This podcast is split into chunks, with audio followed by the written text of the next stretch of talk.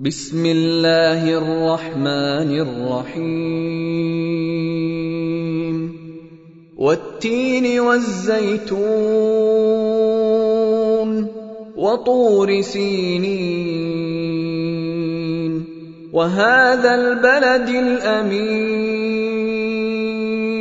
لقد خلقنا الإنسان في أحسن تقويم. ثم رددناه أسفل سافلين.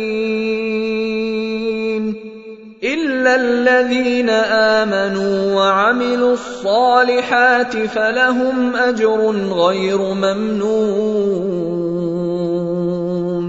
فما يكذبك بعد بالدين. أليس الله بأحكم الحاكمين؟